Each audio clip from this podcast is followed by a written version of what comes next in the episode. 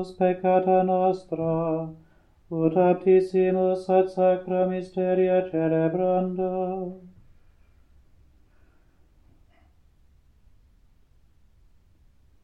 Confiteor, Deo omnipotentiet vobis fratres, quia peccam liminis cogitatione verbo operet omissione, mea culpa, mea culpa, mea maxima culpa, Ideo preco Beata Maria semper Virgine, omnes angelos et sanctos et Vos vostra pres, parare Beata Minum Deo Miseria tu nostri omnipotens Deus, et dimisis peccatis nostris, peducat nos ad vitam aeternam. Amen.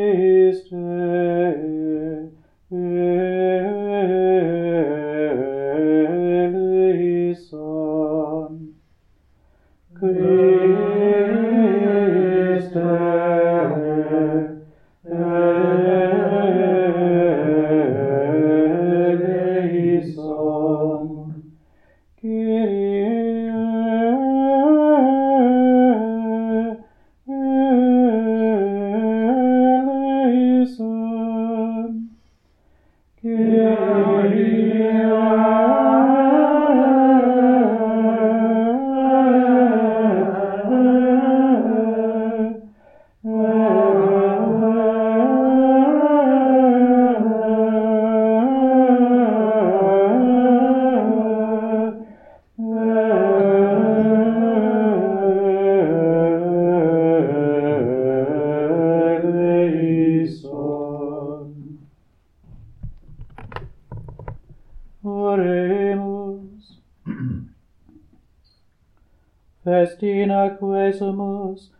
caetata veris Domine Iesu, ut adventus tui consolationibus suppleventur, qui in tua pietate confidunt, qui vivis et regnas cum Deo Patre in unitate Spiritus Sancti Deus, per omnia saecula saeculorum. Amen.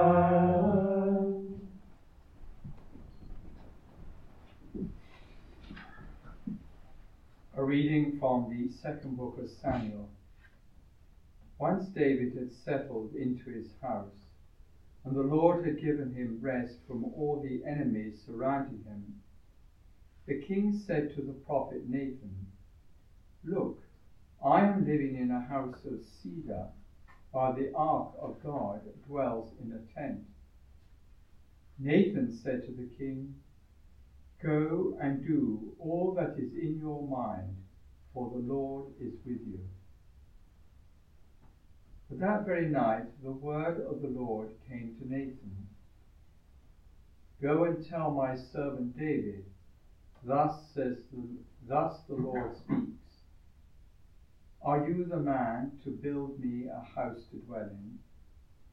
I took you from the pasture, from following the sheep, to be a leader of my people Israel. I have been with you on all your expeditions.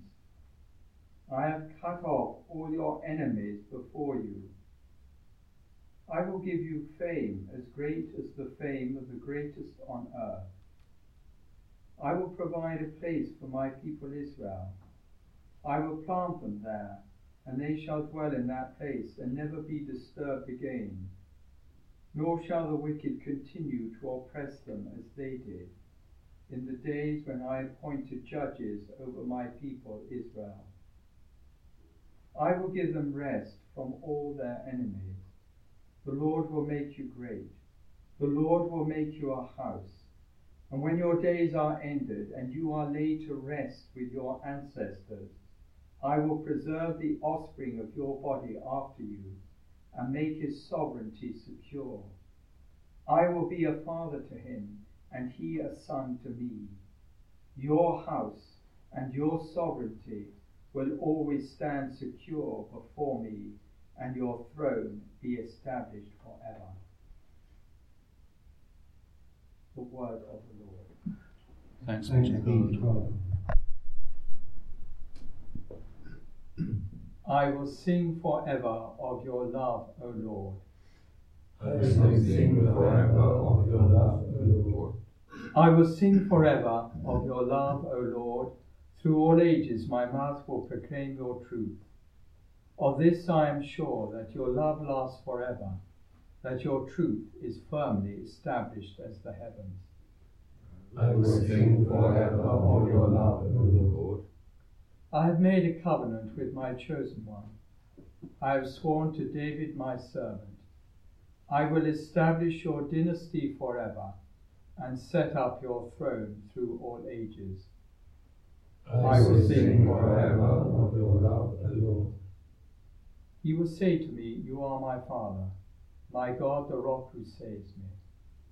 And I will keep my love for him always. For him my covenant shall endure. I will sing forever for the Lord.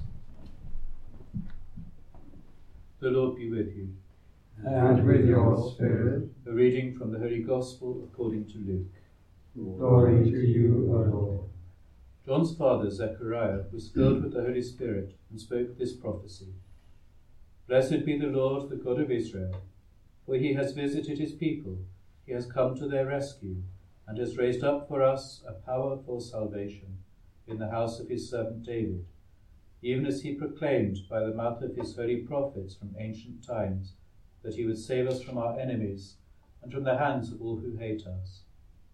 Thus he shows mercy to our ancestors. Thus he remembers his holy covenant, the oath he swore to our father Abraham, that he would grant us, free from fear, to be delivered from the hands of our enemies, to serve him in holiness and virtue in his presence all our days. And you, little child, you shall be called the prophet of the Most High, for you will go before the Lord to prepare the way for him, to give his people knowledge of salvation through the forgiveness of their sins.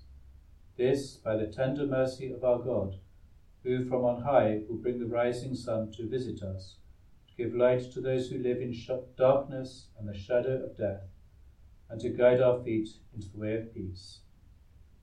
The Gospel of the Lord. Praise to you, Lord Jesus Christ.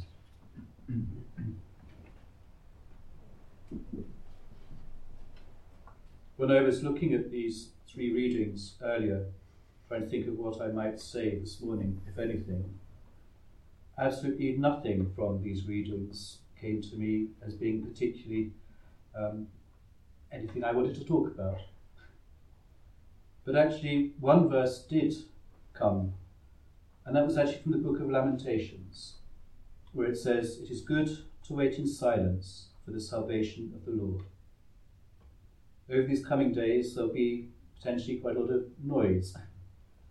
And actually, it is good take some time to wait in silence somewhere for that salvation of the Lord that we celebrate this Christmas time. So perhaps that is a good message for all of us at this time from Lamentations. It is good to wait in silence for the salvation of the Lord.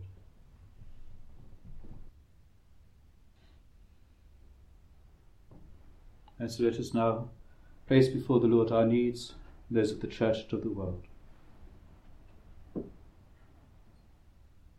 As we prepare to celebrate the birth of our Lord, let us pray for all Christians, that in these times of joy and festivity, we may nonetheless not lose sight of what we are celebrating in the birth of our Saviour. Lord, in your mercy, hear our prayer. As we prepare for the birth of the Prince of Peace, we pray for peace in our world, remembering especially the ongoing conflict between Russia and Ukraine, but all those other places in the world where there is violence and where strife reigns. Lord, in your mercy. Hear our prayer. And we pray for those who are homeless, also for those who will struggle this Christmas, whether financially or emotionally.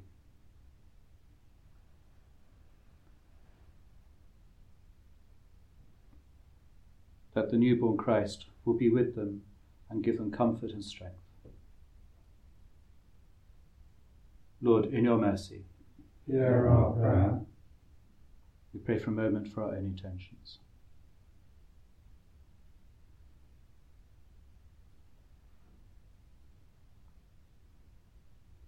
We commend these and all our prayers to the intercession of our Blessed Lady as we say, Hail Mary, full of grace, the Lord is with thee. Blessed art thou among women, and blessed is the fruit of thy womb, Jesus. Holy Mary, Mother of God, Pray for us sinners now and at the hour of our death. Amen. Lord Jesus Christ, you said that where two or three are gathered in your name, you would be in their midst. Hear our prayers and grant them in accordance with your holy will, who live and reign forever and ever. Amen.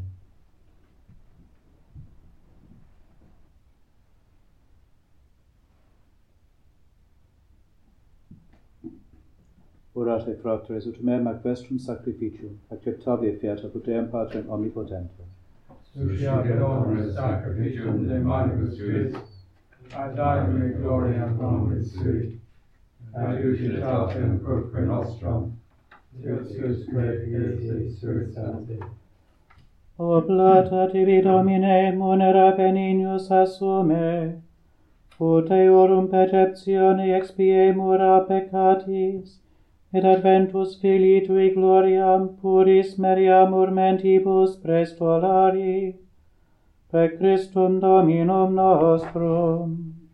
Amen.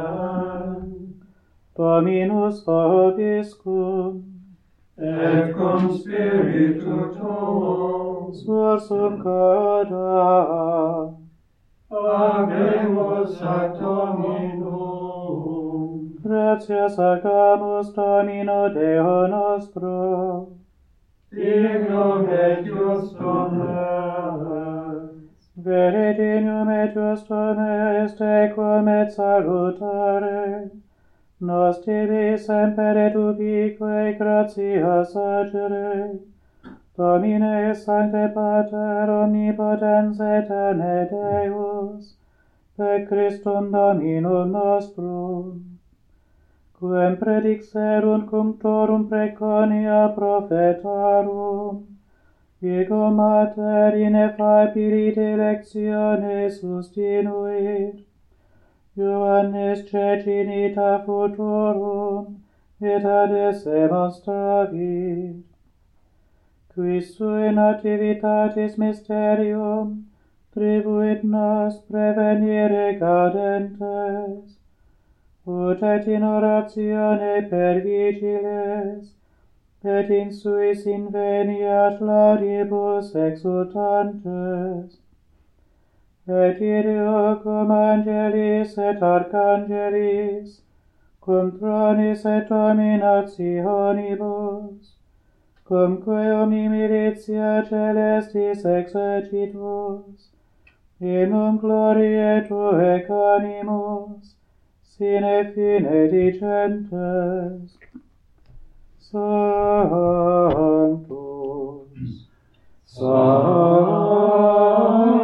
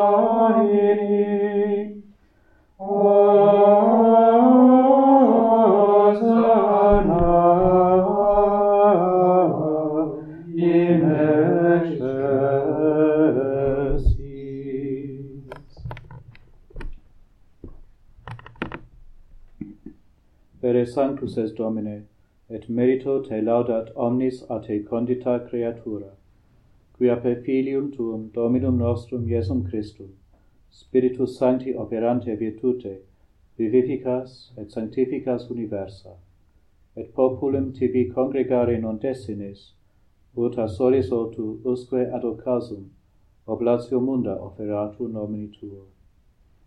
Supplices ergo te Domine deprecamur, ut ec munera quae tibi sacrante de tulimus eodem spiritus sanctificare dinieris, ut corpus et sanguis fiant, filii tui Domini nostri Iesu Christi, cuius mandato et misteria celebramus.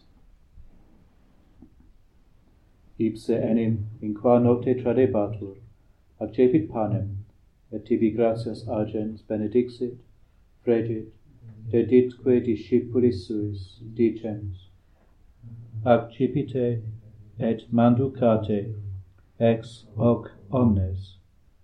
Hoc est enim corpus meum quod pro vobis tradetur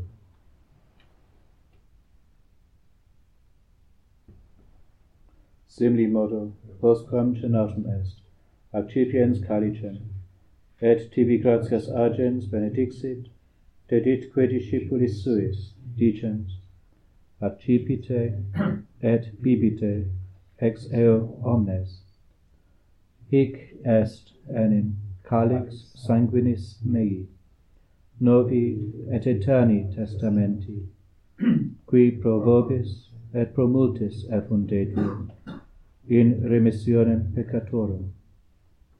Hoc facite in meam commemorationem.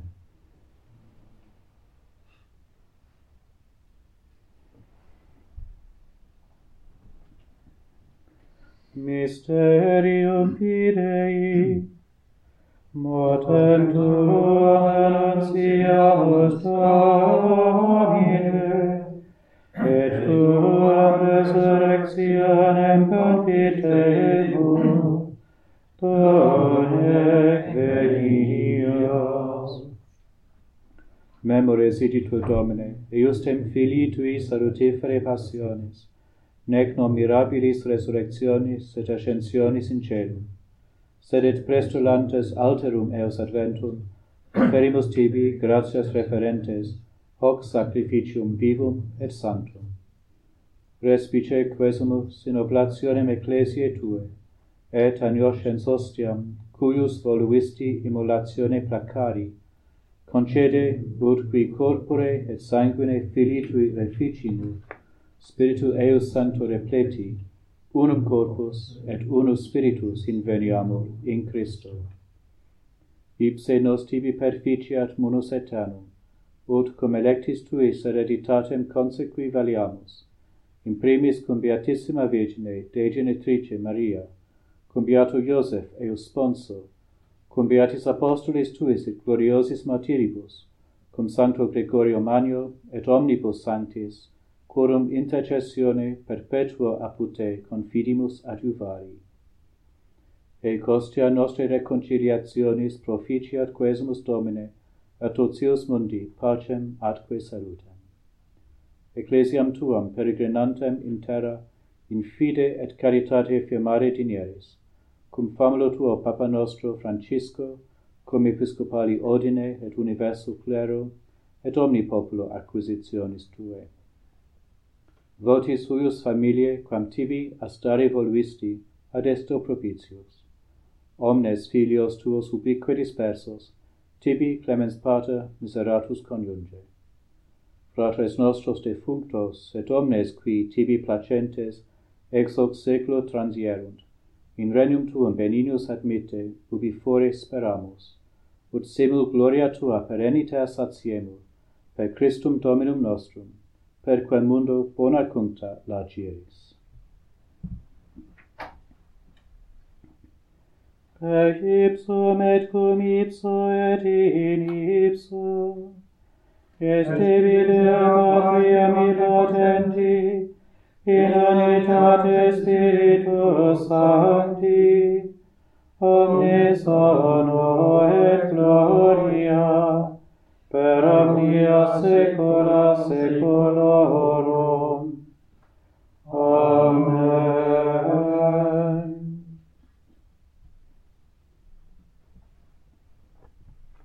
Preceptis salutaribus moniti, est divino institutione formati, ademus dicere, Pater noster, qui es in celis, sanctificetur nomen tuum, advenia regnum tuum, fiat voluntas tua, sicut in cielo et in terra. Pater nostrum quotidianum da nobis hodie, et dimite nobis te vita nostra, sicut et nos dimitimus te victoribus nostris, et ne nos inducas in tentationem, sed libera nos a malo. Libera nos, quae sumus domine ab omnibus malis, da propitius pacem in diebus nostris, ut ope misericordiae tui adiuti, et a peccatus simus semper liberi, et ab omni perturbatione securi, expectantes beatam spem, et adventum salvatoris nostri Iesu Christi. Fiat Domini,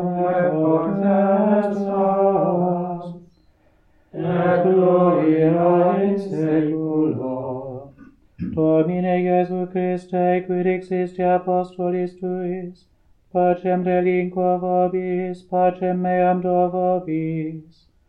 Ne respicias peccata nostra, sed fidem ecclesiae tue, eamque secundum voluntatem tuam pacificari et quadunare dinieris qui vivis et regnas in saecula saeculorum. Amen. Pax Domini sit semper vobiscum. Et cum spiritu tuo. Offerte vobis pacem.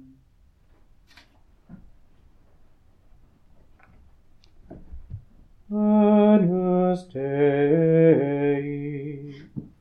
Qui factoris peccata mundi, miserere nobis, agnus Dei.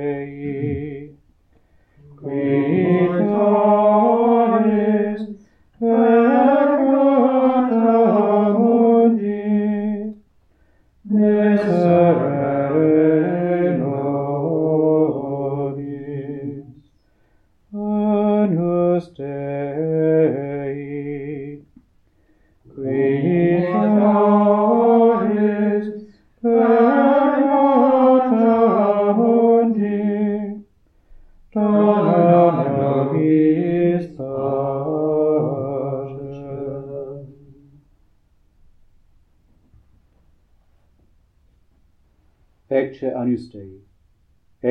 solis peccata mundi. Beati qui acenam anni vocati sunt. Domine, non sunt dignus, ut intes subtectum meam, sed tantum dic verbo, et senavitur anima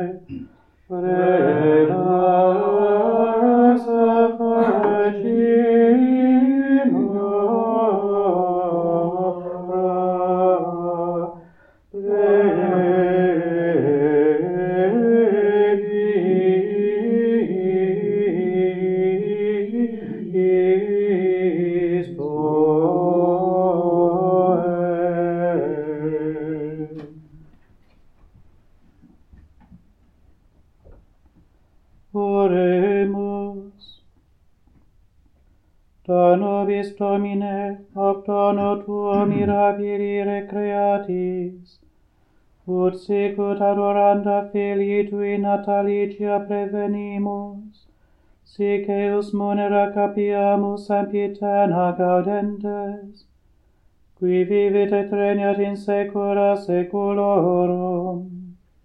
Amen.